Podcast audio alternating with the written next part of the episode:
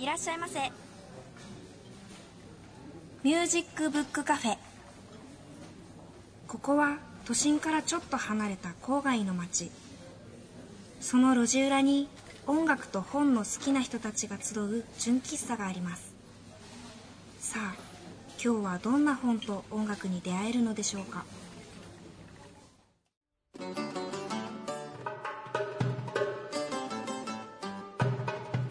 皆さんこんにちは。ミュージックブックカフェのほのかです。この間水族館に行ってきたんですよ。いつ以来かな。かなり久しぶりに行ってきました。見たことないお魚がたくさんいて、とっても楽しかったです。中でも印象的なのがピンポンパールっていう金魚なんですけど、もうほんと皆さんにぜひ見てほしい。今もし携帯やパソコンが近くにある方、検索してみてください。ピンポンパールっていうお魚です。もう名前の通りの姿形、可愛すぎます。後で妹に聞いたんですけど、泳ぐのが苦手なんですって。この姿見たら納得しちゃいますね。まだ検索していない方も、後で思い出した時にぜひ検索してみてください。あともう一つ印象に残っているのがイルカショーです。なんかね、胸にグッときて泣きそうになってしまいました。ショー自体が素晴らしかったのはもちろんなんですけど、なんていうのかな、なんか生き物の世界ってどこも同じだなーって思って漠然としてますけど、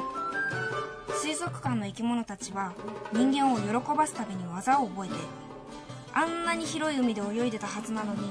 比べ物にならないくらい小さな水槽で生活していて、最初はそれって幸せなんだろうかって思ったんですよ。でも飼育員さんたちがとても愛情を持って接しているのを見たり、飼育員さんに懐いてる姿を見ていると、ああこれが幸せなのかもしれないなーって思ったりして、お魚にとってもここがその子たちの海であって社会であって、不満もあるかもしれないけれど幸せもあって、ここで生きていくしかないのかもしれませんね。ほら、私たち人間とそっくりじゃありませんか。人それぞれ見た目や性格、特技、不得意なものがみんな違っていて、でも他の生物から見たらみんな似たようなもの。私たちはここで生活する術を覚えなければいけなくて、なんか水族館の帰り道ぼーっと考えちゃいました。さあ、そろそろ店開けますね。最初のコーナーはこちら。ブックでトーク。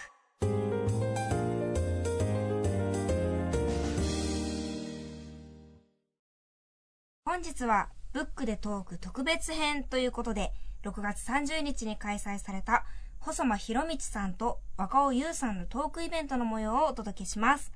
ハチさん、これは前にゲンさんに紹介してもらったサステナブルミュージックという本の刊行イベントなんですよね。はい、えー、そうなんです。あのーまあ、ろくがつに出した本なんですけども、サステナブルミュージック著者の若尾さんはですね、あの他に一人もいないと思うんですけど、臨床音楽学者という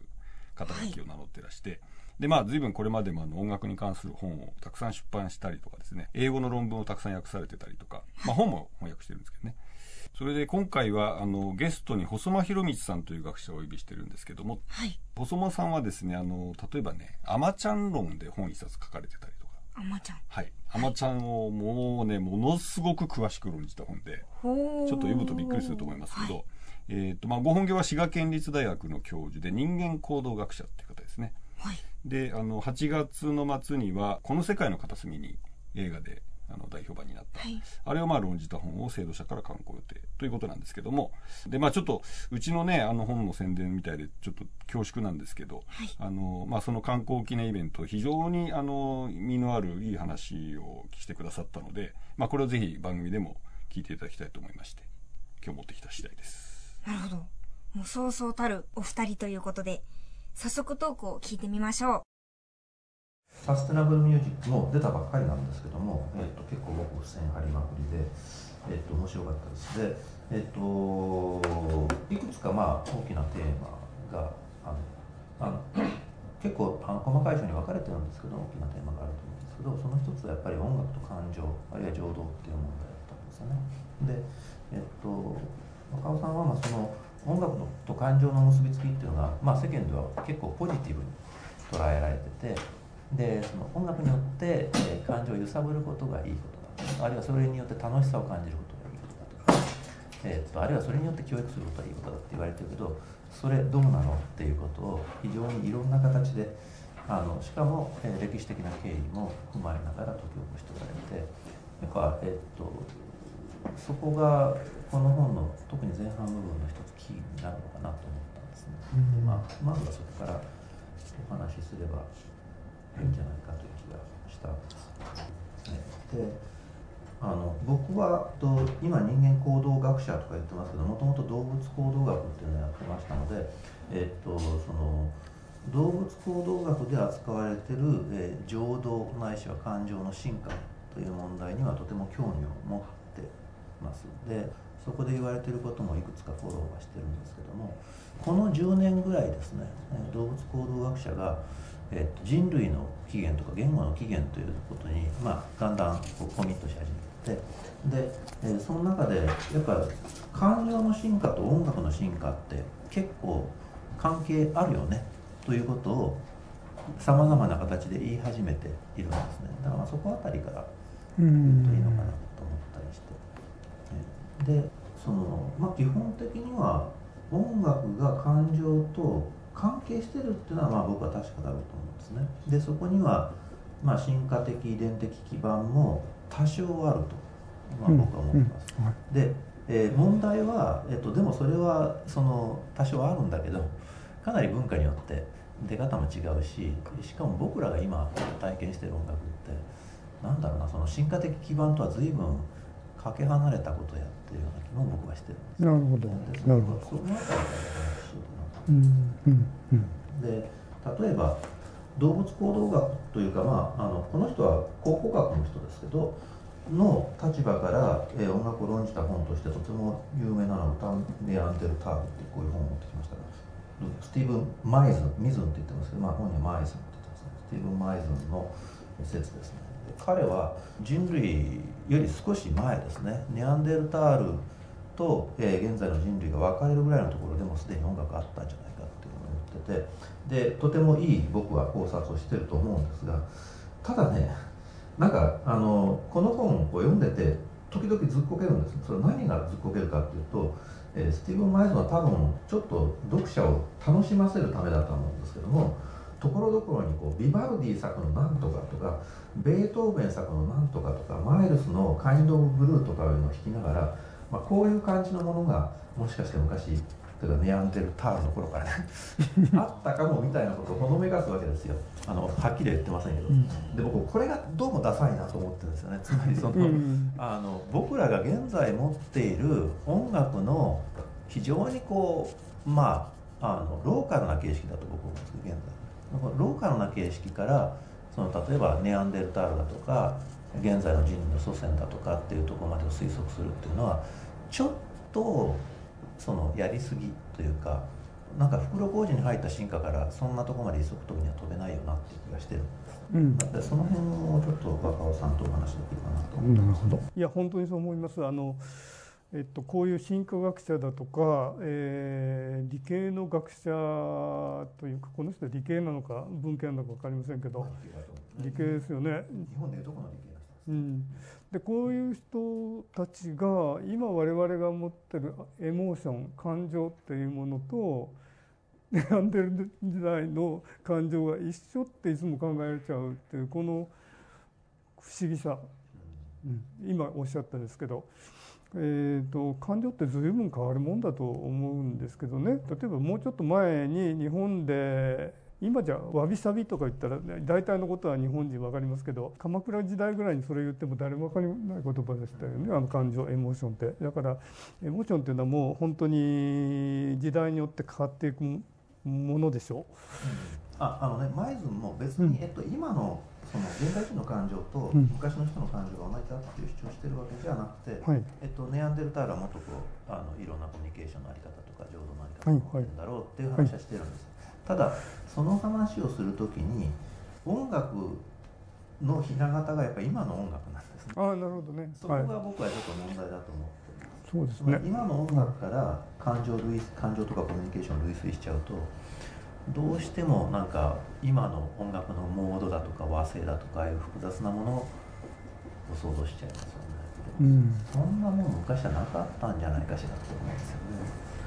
そうですよね。その、その音楽、僕は感情も随分あの取り違いが多いような気がするし、それから音楽っていうもの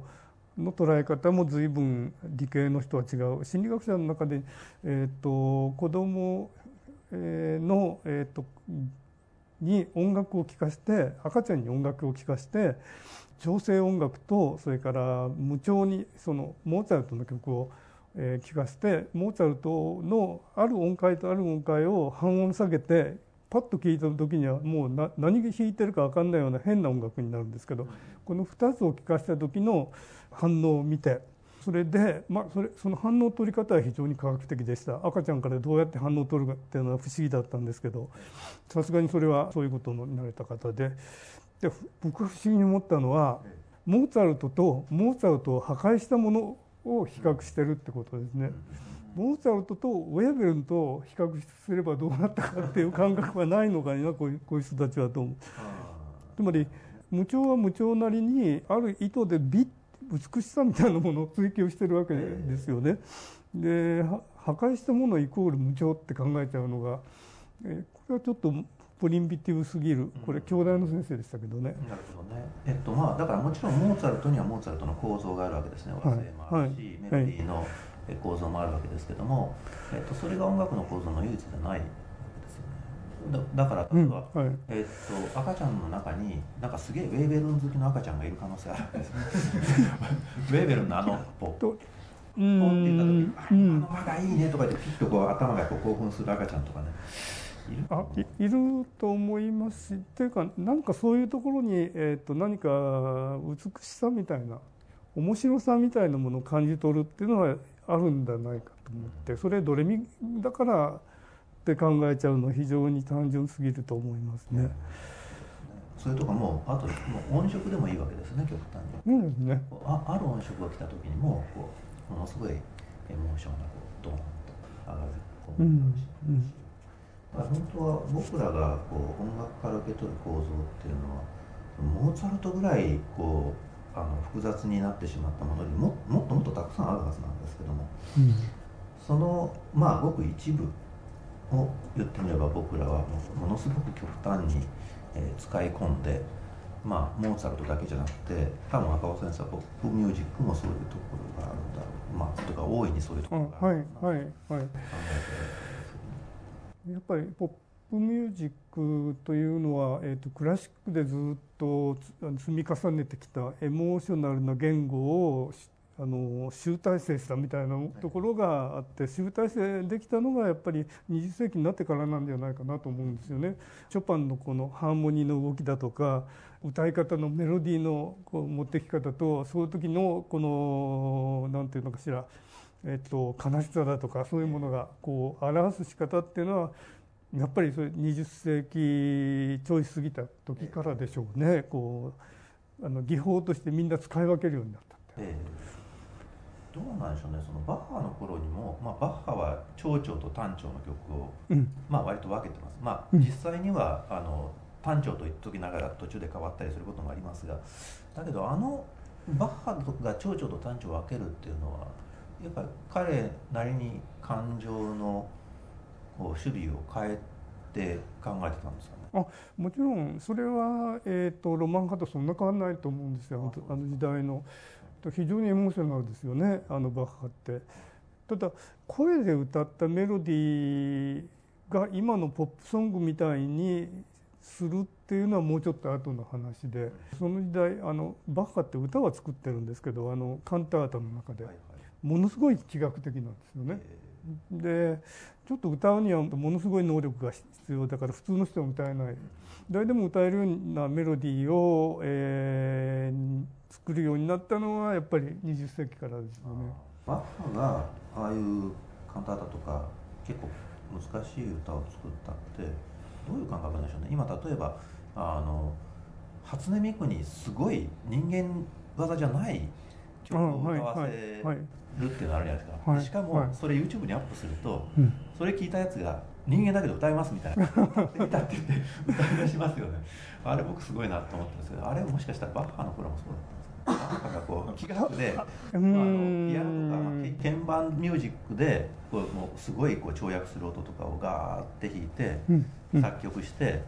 さあこれ人間歌えるかなと思ったら歌えちゃったっていう。うん、というかあの作曲するってそういう不自然なことをメソード化することだったような気がするんですよ。えっと譜面に書いちゃえばいいわけですよね。で、で大体追い、追いつくんですよそんなのって。でバイオリンでもあんなあの速いあの動きでパッセージが弾けるようになるっていうのはそういうことを書く人がいて限界に挑戦するからそうなっちゃうんですよね。誰かが書くとチャレンジャーが現れる。そうです。だから、えっと、ドラムマシンが出た時代にもそれが起こりましたよね。えっと、打ち込みでドラム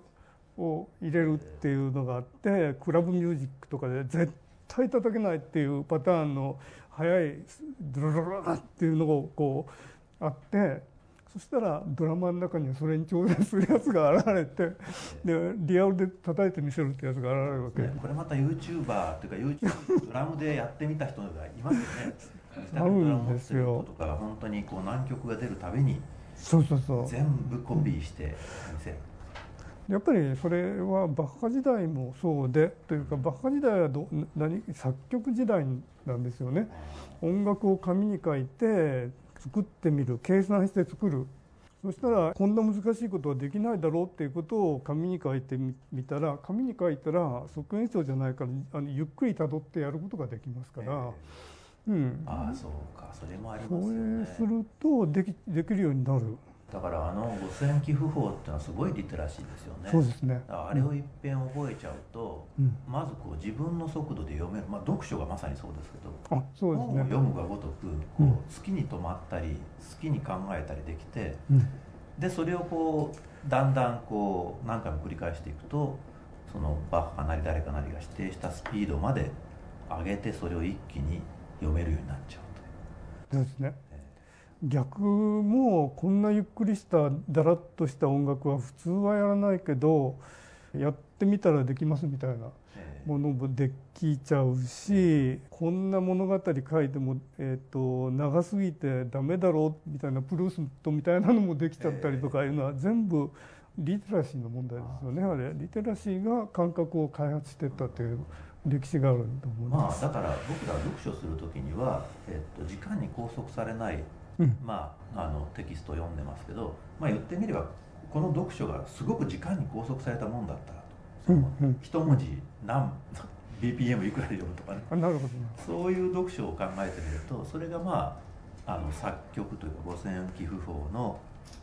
出てきた時の感覚なんでしょうね、うん、なるほど。時間もそれからタイミングもこう規制されたというかあらかじめ拘束された何者かを読む、うんうんそれはチャレンジだった。もちろんそれはそれはすぐにはできないから最初は本を読むようにこう好きに読んでるんだけど、うん、だんだん慣れるとその指定された速さで読めるようになっちゃう、うん、なんかねどんどんそれはその辺の難度は上がっていったっていうのが演奏の歴史なんでしょうね。えー、ではここで一旦休憩にしましょうか。はい、はい。えー、ところであのほのかちゃん話に出てきたあのウェーベルンっていう作曲からえー、出てきたんですけど曲なんか聞いたことありますか？ウェーベルはあんまりよく知らないんですけどお話聞く限りだとバッハとは違う音楽なんですよね。はい、えー、相当違います。相当違うは、はいはい、でまあとにかく聞いてみた方がいいですね。あの今回ちょっと短い曲を用意しました、はい。えー、曲は四重奏曲作品にじゅうにのだいに楽章で、えー、指揮がピエール・ブーレーズですね。はい、お聴きください。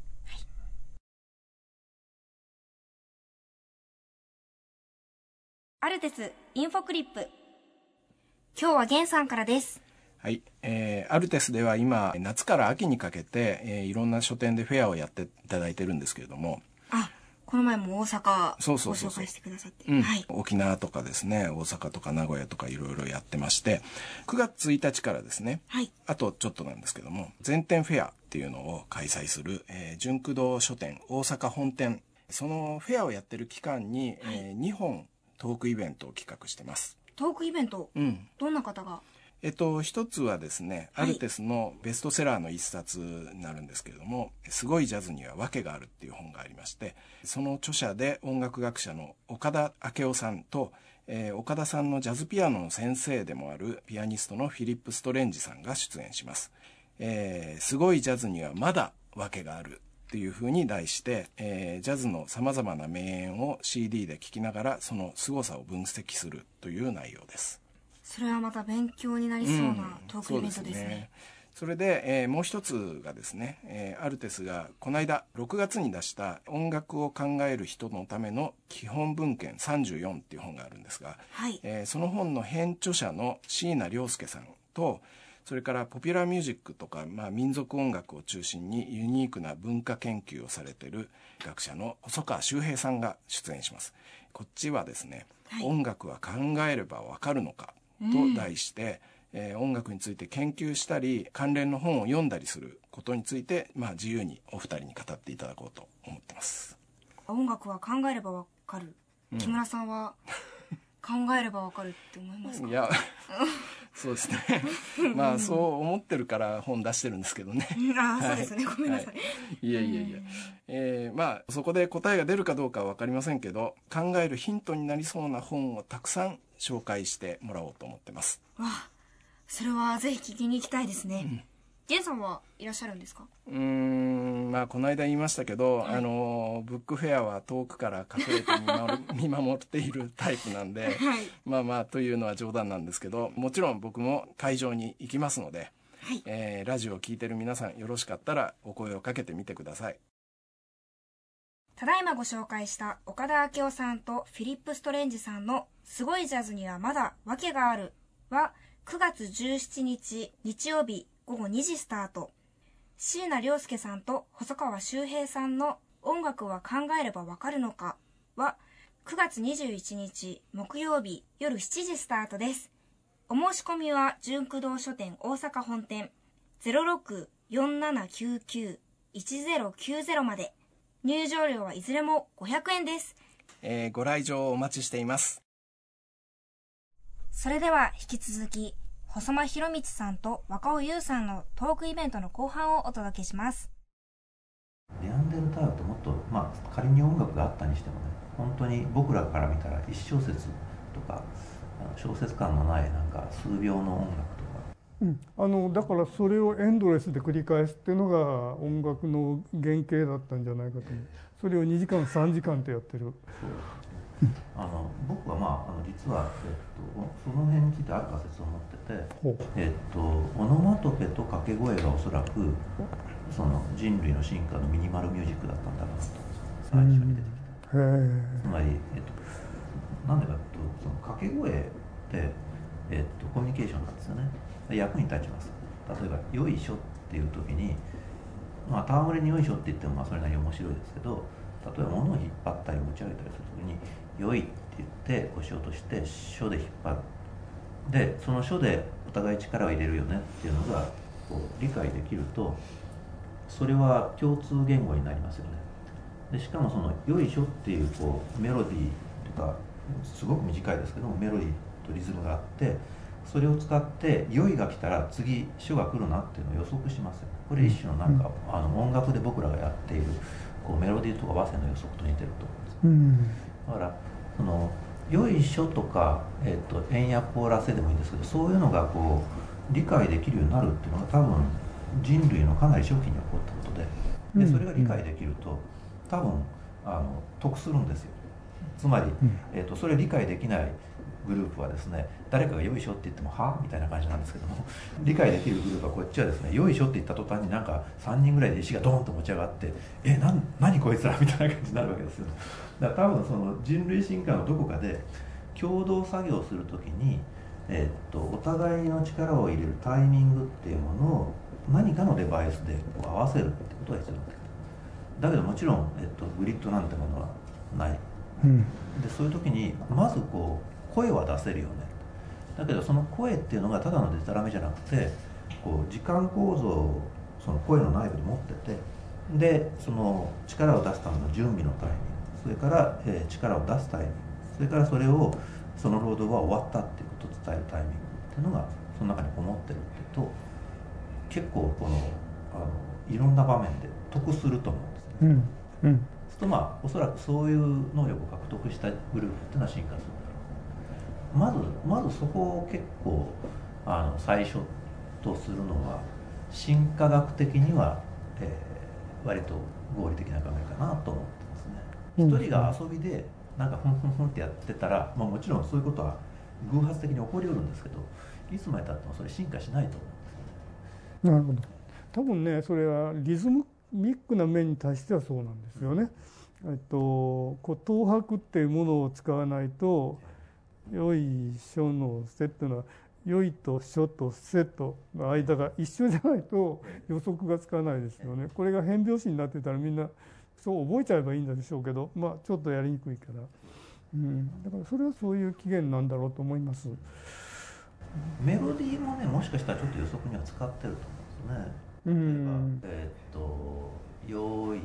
しょっていう時のイントネーションで、うん、えー、っと次もうそろそろあの本番が来るねっていう情動を高めるとかね、うん、いうことはありえたと思うんですよね、うん、だ 最, 最初は例えば叫び声とかギャーとか敵が来たみたいなもんで情動を喚起してたんだけどもそういう情動の喚起をするような声をいやそういう時じゃなくて本当に力を出す時にこう一斉のギャーみたいにするとあここで例のあの俺を高ぶらせる声来たって思って力が出るとかね、なんかそんなことはありえたかもしれないなって思うんですよね。でそうすると多分僕らが、えー、っと歌って思ってるものも最初はこう本当に、えー、っとよくらしょとかあのどっこいせぐらいのミニマルなもので、うん、でただそれを、えー、っと前段をすごく長くしたりとか、うん、あ, あ, のあるいは集結をあのもっと遅らせたり。あるいはこう繰り返し力を入れるような労働でできるだけあの同じことを繰り返したりっていうことをやっていくとおそらく僕らが音楽というものに近いぐらいの長さのものができてるんじゃないかな、うん、あのそのタイプの音楽は多分そうなんですよね全部、えー、っとそれでさんじかんもよじかんも同じパターンの旋律をみんなで歌っててみたいなことをやって、えー、っと昔の音楽はいいかっていうとそういう音楽さんじかんやるとどんな人でももう音を上げちゃいますよね。で民族音楽学者みたいな人もフィールドワークに行ってあこれすごい面白い音楽だなって言って初めてえっとずっと聴いてるんですけどにじかんもしたらもう何にも変わらないって言ってなんか音を上げちゃうんですね。それはどうなんでしょう。でもねそれはえっとそもそもそれが退屈な音楽だからなのかそれともえー、もう近代の耳を持ってしまった僕らにはその何も新しいことが起こらない繰り返しっていうのが退屈に聞こえちゃうだけなのか、うん、それは多分その近代の音楽のあり方がエンターテインメントって言いますかあんまり退屈しないように構成して始まる時もああいう音楽ってみんながさんさんごごなんかやりながらだんだんだんだん出てきてせーので始まっていくみたいな。えーことがあって終わる時もだんだんだんだんみんな疲れてやめ始めてじゃあこのぐらいでやめようかなみたいな感じでやむとでそれがごじかんぐらいかかる一晩かかるとかそんなことやってられないのでまあ数秒でイントロでちゃんと入って適当に面白いことをいっぱいやってこの辺で終わりっていう時にまた数秒で終わるみたいな今のイントロとエンディングのついたじゅっぷんぐらいの曲みたいなものができていったんだと思いますね、まあ、だから最初はこう観客の方がどっちかというとフェードインフェードアウトしていったわけですけども今の音楽っていうのはあのそうじゃなくて音楽の方がそのいつ始まるいつ終わるっていう、うん、だからエンターテインメントになったってことです、えー、あの楽しませるために音楽が作られるようになったってことですけどみんな参加して適当にやってる分には別に誰かを楽しませるってことはあんまりどっちでもよくてみんなで何かやってて盛り上がってるなって言ったらそのままずーっとやってるという音楽があってこの辺はなんかあのその聴き方が違うんだと僕は思うんですね。鳴り方と聴き方が宗教の中ではそういう音楽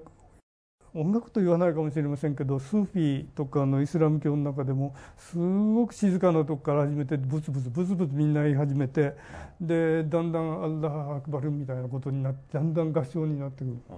みたいなところで、えー、と人またりにするのに大体にじかんかかるみたいなことをやってるんですね。でそうやって考えてみるとこれはディープリスニングっていう言い方をした人がいるんですね。えー、と我々がやってるのは、えー、とディープじゃないリスニングで、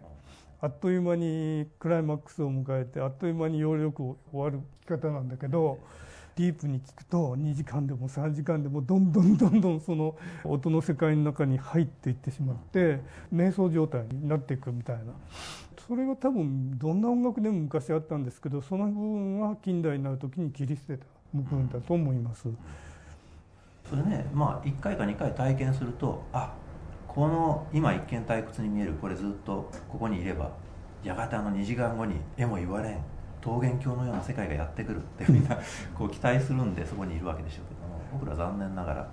その経験がないので、しかもごふんかろっぷんぐらいで勝負がつく曲ばっかり聴いてるので、うん、だから民族音楽学をやり始めて一番最初に、えー、そう超えないといけないハードルってそこなんですって。一晩同じ音形を聴いてみろと、えー、夜が明ける頃には意味が分かってくる、え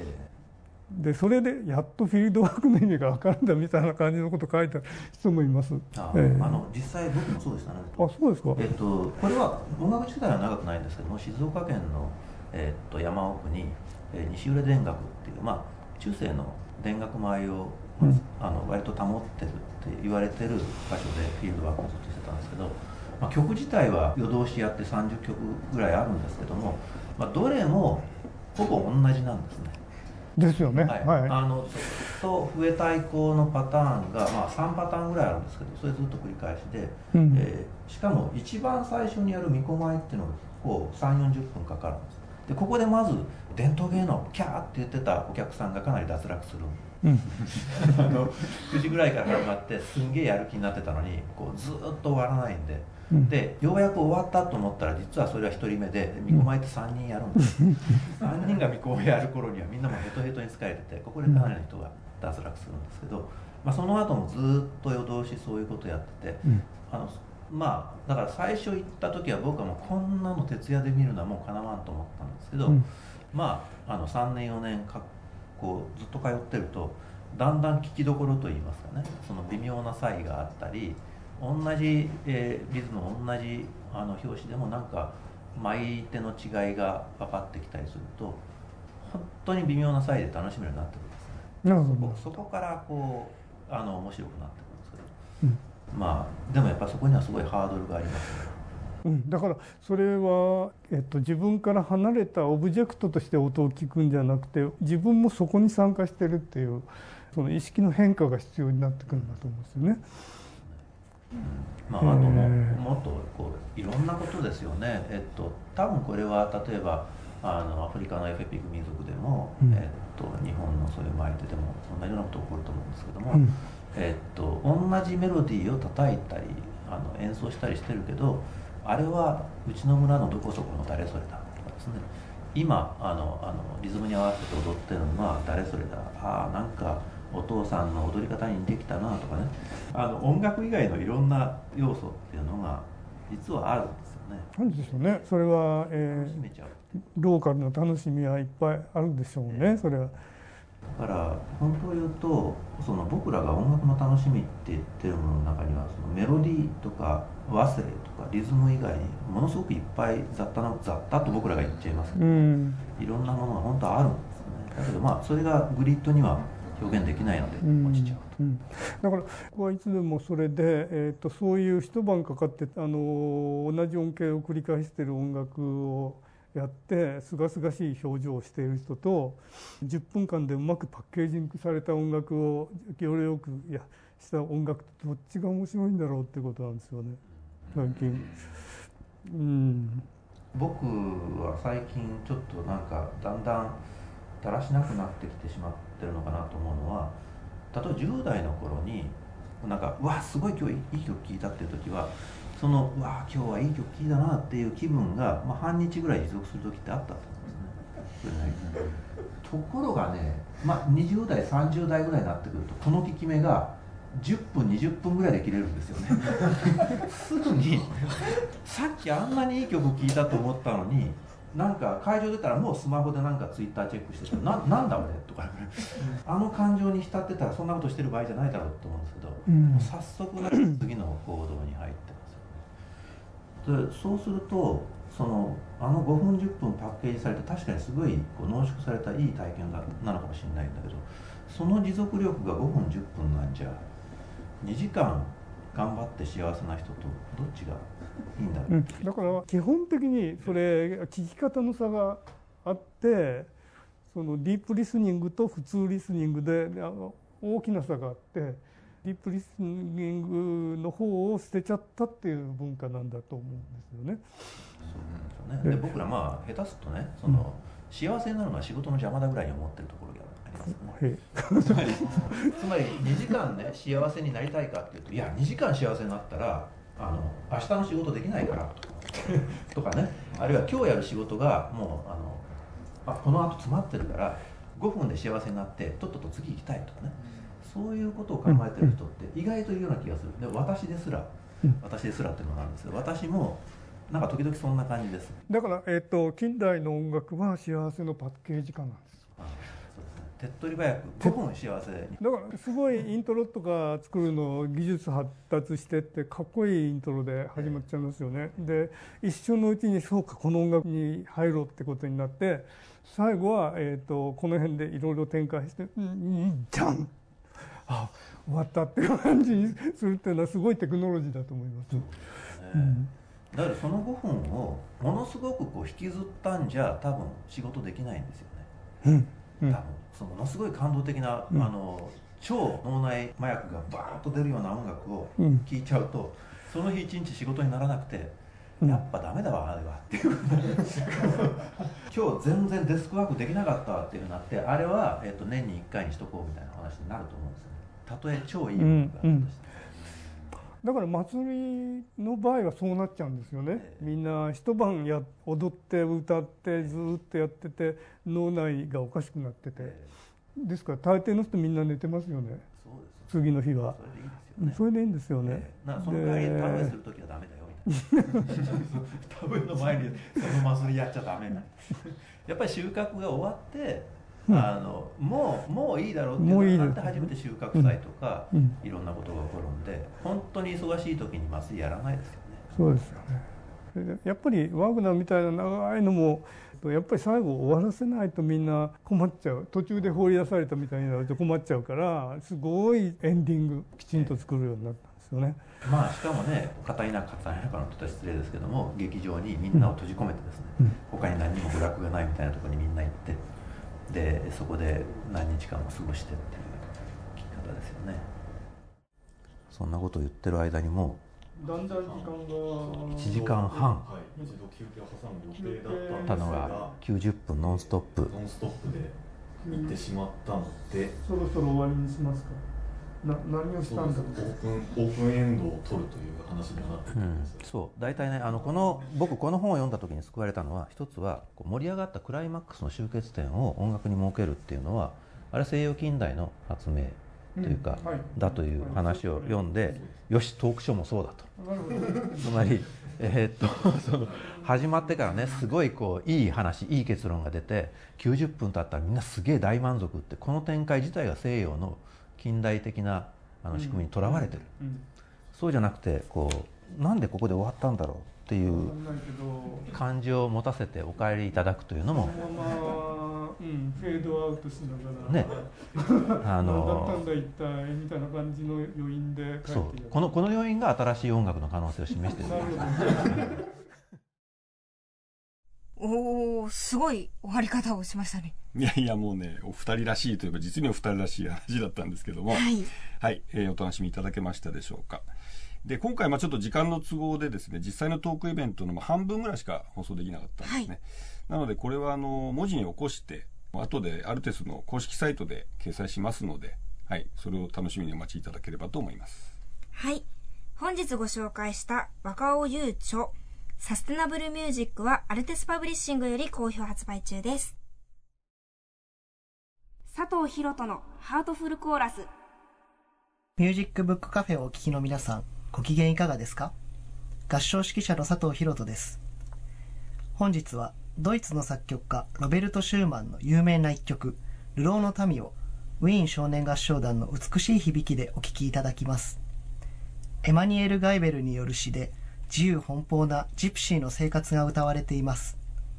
シューマンは前奏から続くピアノのリズムに乗って、どことなくミステリアスなジプシーたちの雰囲気、そして彼らに対する共感や憧れを音楽によって見事に表現しています。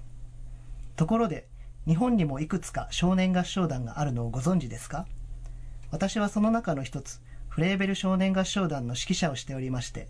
はちがつにじゅうさんにちに東京の文教シビックホールで行う定期演奏会で、この流浪の民を演奏いたします。日本の少年たちの響きもぜひ聞きにいらしてください。それでは、流浪の民、ピアノ、ピーター・マルシック、演奏はウィーン少年合唱団です。ミュージックブックカフェ伝言版、今日はユージンさんからです。あのほのかちゃん、僕しがつにね、はい、あの本を出したっていう話をこのラジオでさせてもらったんですけども、うんね、あの群青っていう合唱曲の本なんです、はい、でタイトルは明日も会えるのかなっていう本だったんですけども、その本はあの合唱曲群青っていう作品が、まあ、生まれたその経緯とか、はい、どういうことがその間に起こってきたかということを、まあ、テーマにして書いた本なんですけども、まあ、その中心にいらしたその曲を書かれた小田美希先生、はい、今は相馬市立紅葉中学校っていう、はい、あの中学校の先生をされているんですけども、その先生を東京にお迎えしてトークショーっていうかお話を伺う会をすることになりました。はい。えー、群青っていう曲は東日本大震災の後、うん、まあ、いわゆるたくさんこう復興支援ソングっていうのができてきたんですけども、はい、まあ、その中でいわゆる被災された方たちからのメッセージソングというか、うん、で生まれて非常にたくさんの人に歌われてきました。まあこれ合唱曲なんだけど、うん、はい、その合唱曲が生まれるにあたってどういうことが起こって、うん、どういうふうに先生もお考えになったり、子どもたちがどういうふうに戦ってきたというか、うん、あのいろんなことと、うん、その葛藤があったと思うんで、その辺をね、多分東京では先生のお話を伺うのが多分初めてじゃないかなと思うんですけども、うん、はい、あのじっくりとお話を伺ってみたいなと思ってます。トークの終わりの方ではね、はい、先生にピアノを弾いていただいて、うん、群青を会場にいらっしゃる皆さんと一緒に歌おうと思ってます。はい、きっとね、なんかこう、うん、今まで体験したことがないような中、なんか歌のなんかこう渦っていうかな、うん、そういうものが皆さんにこう届けられるといいなっていうふうに思っています。うん、ぜひほのかちゃんも来てください。はい。明日も会えるのかな。出版記念トークセッション さんてんいちいち が結んだ絆の歌、今語られる群青の真実。日時はくがつとおか日曜日じゅうよじからじゅうろくじはん、会場は目白教育ホール、受講料は無料ですが事前のお申し込みが必要です。お問い合わせお申し込みはパナムジカショールーム ゼロななごーきゅうごーいちごーはちにーきゅうゼロななごーきゅうごーいちごーはちにーきゅうです。または株式会社パナムジカのホームページでご確認ください。インフォメーションのコーナーでした。本日番組でもご紹介した若尾優著サステナブルミュージック、これからの持続可能な音楽のあり方を出版元のアルテスパブリッシングからいちめいの方にプレゼントいたします。ご希望の方ははがき、ファックス、メールにお名前、ご住所、電話番号をお書きの上、サステナブルミュージック希望と明記してお送りください。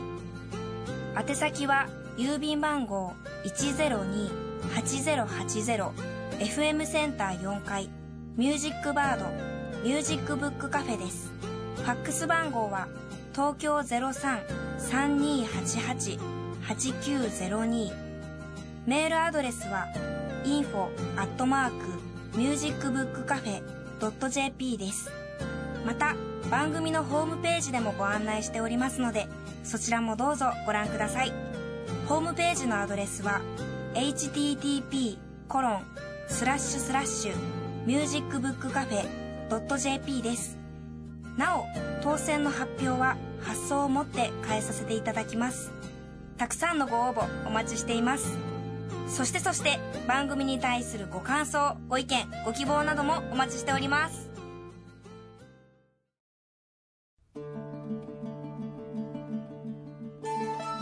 皆さんなんか好きな色とかってあるんですか？好きな色ね、すごい簡単でぱ緑。あ、一緒。僕は赤。赤っぽいわ。赤っぽい。だから緑色の靴とか緑色の服とか見つけるとスーッと出てきて。わかります。なんかまた緑着てるね。で僕ね、言われる。実はね、あの赤緑色もってやつの。右緑と赤の色弱でしょ？色弱。あの赤と緑ね。だからね、だから最初に東京に来た時に